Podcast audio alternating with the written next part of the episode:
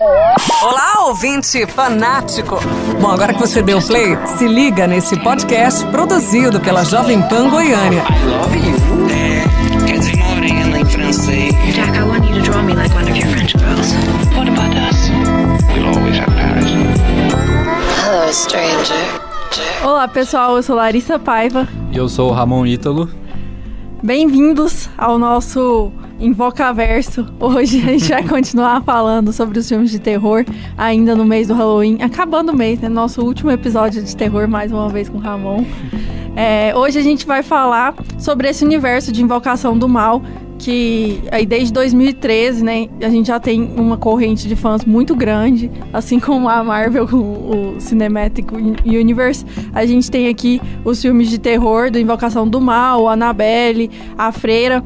Então, a gente vai falar de, dos vários filmes, de como eles se interligam de certa forma, né, e no porquê esse universo ter tantos fãs. Exatamente, foi um foi um tipo, o Invocação do Mal, o primeiro, foi um filme que, em ordem cronológica, ele é o primeiro. Ele foi o que chamou a atenção, fez sucesso e o pessoal, o estúdio pegou o bonde para produzir outros, outros filmes, outros spin-offs. Ele termina com a cena da Annabelle aparecendo, eles já aproveitaram que essa boneca sinistra aí para fazer, para encaixar mais uns três filmes, né? Sim, eu acho que quando o filme da Invocação do Mal surgiu, e desde aquela primeira cena com a, com a boneca ali, aquele mistério em torno da boneca, a própria fanbase, ele começou a pedir demais que esse universo expandisse pra esse lado, todo mundo pensou que ia ver um filme aterrorizante com a boneca, né? Então, foi meio que Annabelle, o primeiro filme, foi porque a gente tem uma demanda, uhum. vamos cumprir com essa demanda e fazer um filme sobre essa boneca. Então, eu acho que foi mais por isso que o filme acontece. Aí, mais pra frente, a gente pode até falar mais dele e porque a gente gosta ou não gosta. É, já quero pedir para todo mundo que tá ao vivo, comenta qual que é seu filme favorito. É, se você gosta de Annabelle, se o seu favorito é o universo mesmo de Invocação do Mal, enfim. E para continuar falando sobre o primeiro filme, né, já que você puxou, o primeiro filme é de 2013. É, ele já estreia como um grande título de terror, assim. Eu lembro que os burburinhos na época era sempre de algo como, nossa, eu já tinha desistido do gênero do terror, mas assisti Invocação do Mal e fiquei super no hype de novo. E eu senti muito isso quando eu assisti. Eu também assisti no cinema. E eu lembro de ter vindo do, a, dos Atividades Paranormais, né? Que era outro tipo de filme, mas ainda assim trabalhava muito bem esse susto mesmo. Uhum. E em Invocação do Mal a gente vê um roteiro fechadinho de terror, assim, só que ao mesmo tempo conta uma história dramática ali, principalmente dos Warren, né, da, do, da Lorraine e do... É Ed o nome dele, né? Ed. Ed. É, o casal é muito cativante, até porque a gente sabe que é baseado em fatos reais, né? O casal realmente existiu. Eu não sei a quanto existiam as histórias de terror. Assim, na, na verdade, aquelas histórias aconteceram de certa forma. Óbvio que em, o grau é diferente da, da encenação, eu espero. Só que. só que. Por existir e ter muito conteúdo, gente. Tem muita creepypasta, muito conteúdo no YouTube sobre os Warren. Tem muito filme já. A gente pode falar dos filmes de terror dos anos 70, MTV, é, o próprio Exorcista, que trazem o foco para esse casal e esse formato de horror, né? Que é um demônio possuindo um ambiente, uma pessoa, uma família, uma família aterrorizada. Então, é o um formato muito simples em teoria, que conseguiu trazer o horror, esse tipo de horror, né, de volta para as telas, esse terror de possessão. O que, que, você acha sobre esse princípio do filme? Olha, eu acho bacana. O, um, assim, é, ele não foge daquele. Assim, é ruim falar clichê, mas é uhum. aquela forma de casa assombrada, de criança, de, de jumpscare, esse tipo de coisa. Mas, mas mesmo assim, ele tem coisas diferentes. Ele tem uma história original que você fica tenso o tempo todo, principalmente no, no primeiro Invocação, que ele... O casal, ele tem o apego por ser um casal famoso na vida real também. Na vida real, ele é um casal que persegue esse tipo de assombração ou demônio possuindo a casa, bruxa, esse tipo de coisa. E o primeiro filme é todo focado nisso. É um casal com seus poucos cinco filhos e seu cachorro que muda para uma casa que é assombrada por uma bruxa. Aí tem to... É, nesse é todo focado na história dessa bruxa que aterroriza, que ela, ela fez um pacto com, é, assim, um, um pacto com um demônio, porque é ela tinha que fazer um sacrifício e todo. E o corpo dela ficou lá pra sempre, ficou preso nessa casa, né? Sim, eu acho que esse, esse filme, desde o princípio, desde a capa dele, assim, já chamou atenção. É, óbvio que quando o filme foi estreia e tudo mais, as pessoas elas foram conhecer esse universo e assim, a maioria das pessoas se apaixonaram por ele. Eu não sou a maior fã dos filmes de terror, mas esse é um filme que eu gosto por ele mesmo, sabe? Eu acho que é um filme muito bem feito. A construção ali do suspense é muito bem feito. Tem cenas assim muito boas. A cena das palmas para quem já Hum. tá sabendo aí, enfim, é eu acho que o que peca esse filme é, tem hora que exagera assim naquele horror explícito de uma figura feia, monstruosa, enfim. Eu acho que nesses momentos o filme me perde um pouco, mas é por, por esti- estilo mesmo, não é o estilo que eu acho que é favorável. Eu acho que o filme, o que ele tem de interessante é justamente quando ele não tá mostrando nada. A Exatamente. cena da menina no, no quarto com a irmã. E assim, a gente pensa em cinco filhas, né? É, sempre vai ter alguma coisa acontecendo na casa, assim, a casa muito cheia de pessoas. E ele trabalha muito bem isso, porque ao mesmo tempo que está acontecendo é, uma situação no primeiro andar, está acontecendo no térreo, está acontecendo no porão, porque são muitas pessoas. Então dá para trabalhar muito bem com essa, essa quantidade de, de pessoas interagindo, né? E, e aí, o segundo filme já é Annabelle. Logo em 2014, acho que eles tiveram o quê? Seis meses para produzir, fazer o filme rodar. E eu acho que foi para cumprir, cumprir tabela mesmo esse segundo filme. Foi pedido dos fãs, foram lá e fizeram. Não é um grande filme. Eu acho que tem pessoas que gostam porque gostam do universo, consomem o universo por completo. Mas a gente vê que é um filme feito às pressas, assim, tudo que foi é, feito brilhantemente na- no Invocação do Mal, e Annabelle perde a mão, assim, porque tenta copiar demais, só que é, os Warren são muito mais cativantes como casal, o casal que pesquisa terror, horror, né? É sempre Conhece. interessante. É, e Annabelle a gente já não tem isso, é só uma boneca. A Annabelle é só uma, uma boneca super é, estranha, amedro- amedrontadora, que... E a história se resume a isso, a boneca existe, ela tá... Ele não explica no primeiro, a gente vai até comentar que a origem da Annabelle é mostrada só no segundo filme, que é o Annabelle 2, Annabelle a Criação, né? E nesse, tudo se perde, o roteiro é muito sem graça, a história é fraca. Acho que até esses jumpscare, até as criaturas feias não são tão feias. Mas o interessante é que ele foi um sucesso. E fizeram mais, porque ele foi, o orçamento foi baixo, foi menos de 20 milhões e arrecadou quase 300 milhões. Foi Sim. um sucesso absurdo o filme. Então, assim, o 2 tinha que existir, né? O estúdio falou assim, ó, vamos fazer o 2. É, até eu acho que as pessoas elas chegaram muito em Annabelle por causa, Por causa de Invocação, não tem como. A pessoa ela- eu cheguei em Annabelle por causa de Invocação, porque eu achei que Invocação foi um bom filme. É óbvio que eu ia continuar nesse universo, né?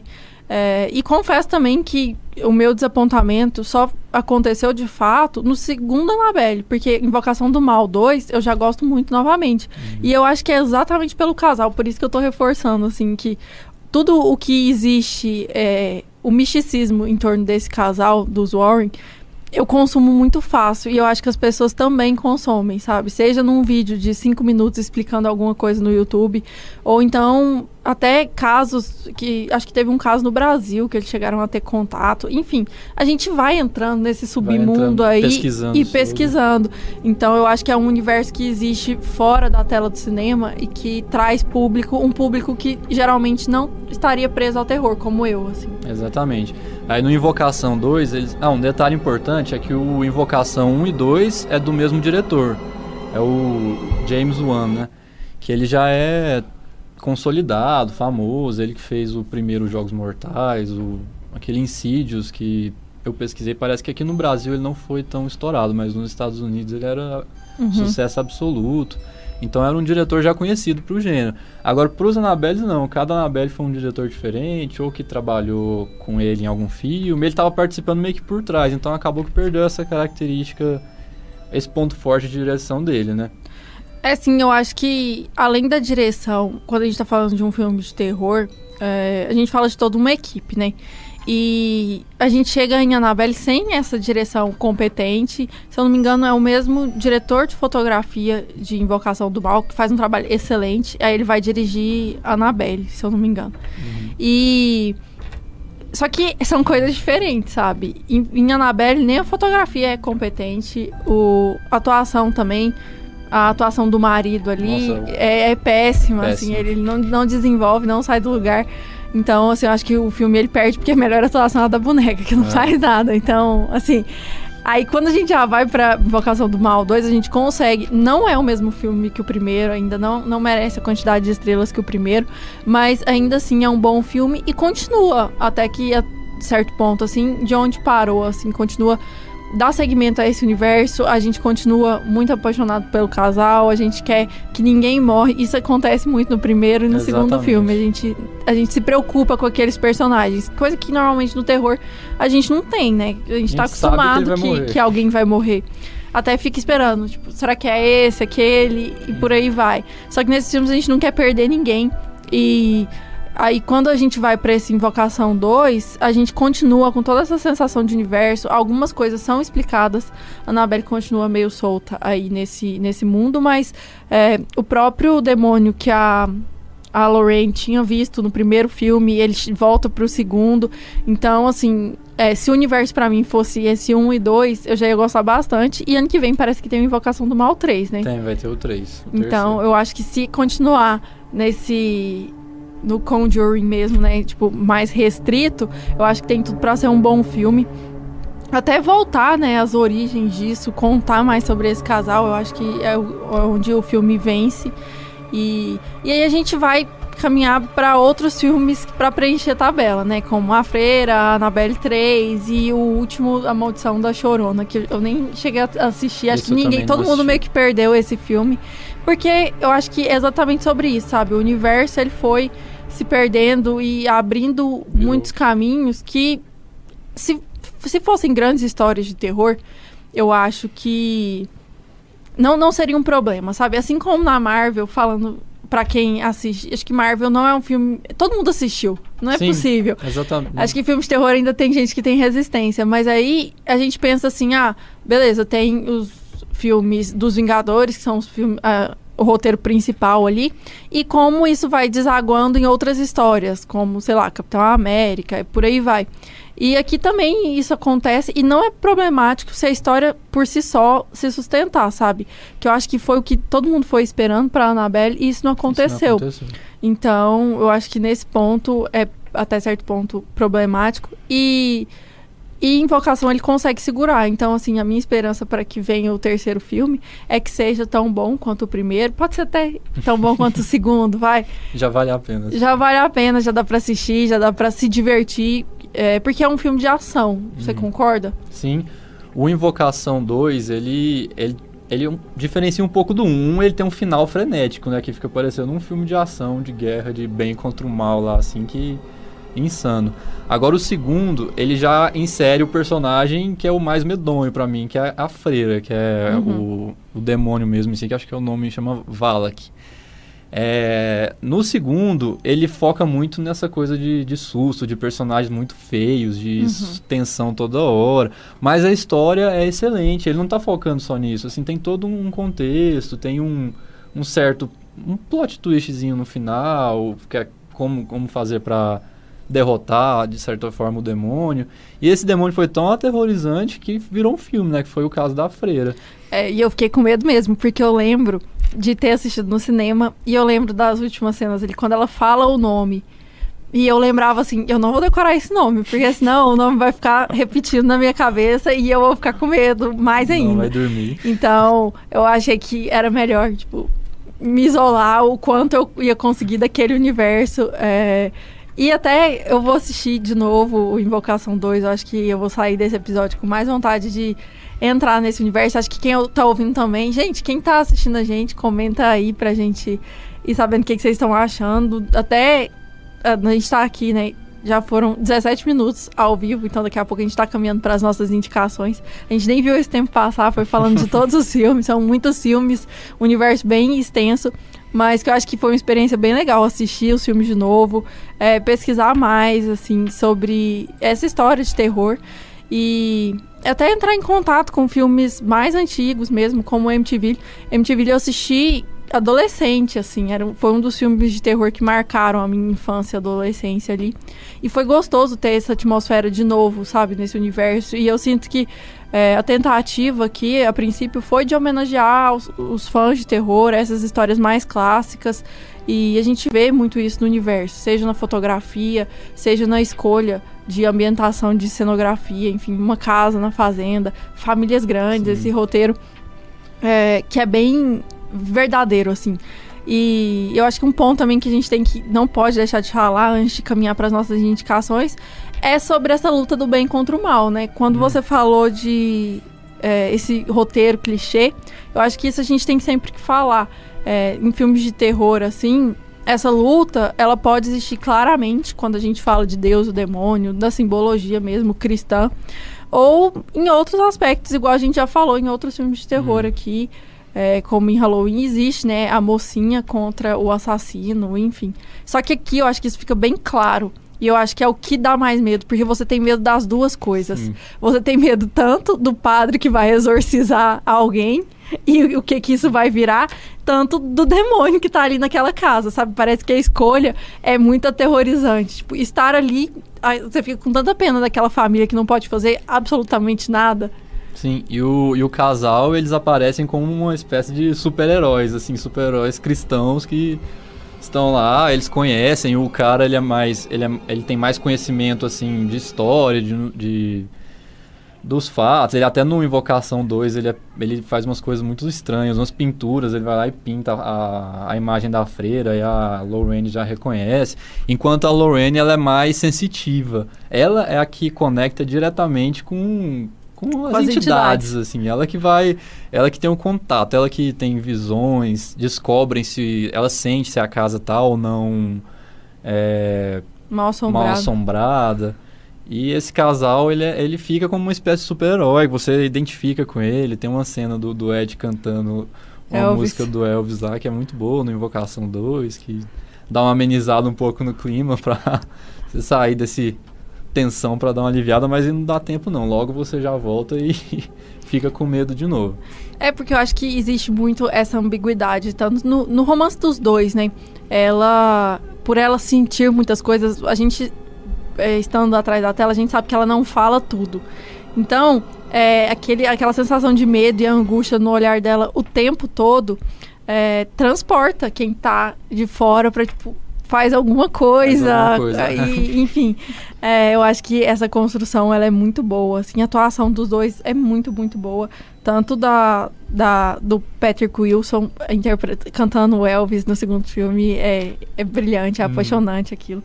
Então, assim, eu acho que eles carregam, o casal carrega esse filme nas costas. É, tanto o primeiro quanto o segundo. E é por causa desse casal que todo o universo é se espalhou, sabe? É quase, sei lá, um Homem-Aranha, talvez. Mas, enfim, eu acho que a, a, gente pode encerrar essa parte dos filmes. A gente quer saber os comentários de vocês, então estamos nas redes sociais aí. No final a gente passa para vocês. É, acabou o nosso mês do terror, né? Amanhã eu dou aquela breve explicada no, no Instagram, falando dos filmes que eu assisti, que eu gostei. Mas vamos continuar assistindo filmes de terror aí. Ano que vem Exatamente. tem Invocação do Mal 3. A gente Três. volta para falar de novo sobre ele. E eu queria saber, Ramon, como que foi sua semana cinéfila, além dos filmes de Invocação do Mal, o que, que você tem assistido? É, é a semana cinéfila minha, eu vi os dois, o revi, né, o Invocação 2 e o Annabelle 2, pra, gente, pra poder me relembrar. Aí, além disso, eu vi, eu vi três filmes só. Eu vi dois lançamentos de 2020, um que chama Amor, Amor e Monstros. Eu não sei se a tradução em português está assim, uhum. mas é um do Dylan O'Brien, que é queridinho do, da galera mais nova aí, tá super famoso. O filme é muito, é muito legal, é uma pipoquinha que você passa o tempo e se diverte. É um apocalipse cheio de monstros, insetos virando monstros. Eu vi também um filme mais, assim, conceitual, um espanhol, mais por, por causa do nome dele, que o nome dele é Ramon Ramon. Aí eu falei, vamos ver o que tem aqui. Mas é, eu não gostei bastante, acho que eu nem indico para assistir, só se tiver muita curiosidade, porque nada de interessante no filme. E o outro que eu vi é outro lançamento, que é um show do David Byrne na Broadway, que foi filmado e virou cinema, mesmo estilo de Hamilton. E para mim ficou incrível. Eu amei tudo naquele filme, igual eu amei Hamilton. Eu gostei muito do formato desses dois filmes. E foi isso que eu andei assistindo essa semana. É engraçado a gente falando, né? Nossa, assisti só sete filmes, só três filmes. Eu assisti só sete, então, assim, foi pouco também. Mas continuei nesse universo de Invocação do Mal. Além disso, que vale ressaltar que tá rolando a mostra em São Paulo de filmes, então tem muita coisa paralela acontecendo. A gente vai falar disso no, no próximo Supercuts, então fiquem atentos a isso. Além da mostra que tá acontecendo, é, eu queria deixar de dica On The Rocks, que é o novo filme da Sofia Coppola, também estará no Supercuts em breve. E, enfim, é um filme queridinho, é uma diretora queridinha por mim, não tem como eu escapar dela, assim, eu amo tudo que ela faz. On The Rocks é um filme muito emocionante, história de pai e filha. Quem tem uma amizade muito grande com o pai, assim, vai se sensibilizar demais, ainda mais da minha faixa etária aqui, assim. É, é muito é muito bonito o filme. Acho que a Sofia ela traz um charme muito grande para Nova York, assim, os filmes tipo Woody Allen que já estavam cansando a minha beleza. É, é algo parecido, entre aspas, ela, ela consegue tirar um suco do que tem de melhor no Woody Allen e traz é, não uma comédia romântica, mas um, um filme romântico, por que não? É, a estética perfeita dela, ela traz de novo para esse filme. É, minha dica, com certeza, da semana é o, o que eu assisti de melhor essa semana. Mas eu acho importante também falar do set de Chicago, do The Trial of Chicago 7, que tá na Netflix, é o filme original deles, e a gente vai falar um pouquinho mais nos Supercuts também. Mas com certeza o melhor filme da semana, On The Rock, Sofia Coppola, tá na Apple Apple TV Plus, sei lá, um negócio assim. É, ou então naquele aplicativo verde do, do computador pra ver filme, vocês conseguem achar fácil. É, Aquele. é, mas é isso, as minhas dicas da semana são essas. A gente espera vocês no Supercuts do próximo episódio. A gente espera vocês aqui na PAN também. Ramon, deixa seu jabá aí, que as pessoas estão gostando muito de te ver aqui. Eu vou deixar também mais uma, uma dicasinha, só pra completar, porque tem feriado, tempo ocioso pra assistir filmes aí. Ó, quem quiser ver um filme de terror nesse clima de Halloween na Amazon, que é um dos meus favoritos recentes, é Hereditário. Não tem erro, é, não tem monstro toda hora, mas eu, eu, foi um dos filmes que eu mais senti medo, assim, top 5. E um filme nacional que tem na Netflix, que ele não é... Ele não aparece tanto, eu fico indignado, porque eu, quando eu vi, eu fiquei, achei ele muito bom. Ele apareceu do nada pra mim, assim, filmes de mistério, sabe quando tem Uhum. filmes de mistério e assassinato. Chama Reflexões de um Liquidificador. Esse é o nome do filme. Para todos os amigos que eu indiquei que assistiu, assistiram, eles gostaram. Então fica essa dica aí que vale muito a pena. Vocês vão se surpreender, que ele é bem bacana.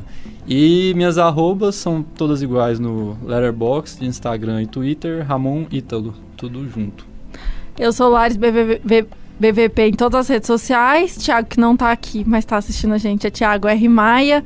Os Supercuts, arroba SupercutsPod, tanto no Letterboxd como Twitter, Instagram. E a Jovem Pan, se vocês quiserem acompanhar os nossos próximos programas, é arroba Jovem Pan Goiânia, tanto no Instagram, Facebook, YouTube, enfim, todas as plataformas. E a gente espera vocês semana que vem, mais um filme. E agora a gente vai sair da temática Halloween. Acho que eu vou trazer um romance semana que vem pra suavizar. Dá aquela quebra de. Sim.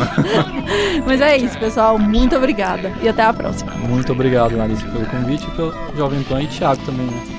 Manda um isso aí. beijo pro Thiago. Beijo, Tchau. Put your enemies close. The Force will be with you. E aí, curtiu? Fique ligado nos canais de comunicação da Jovem Pan Goiânia para receber mais conteúdos como esse. Câmbio, desligo.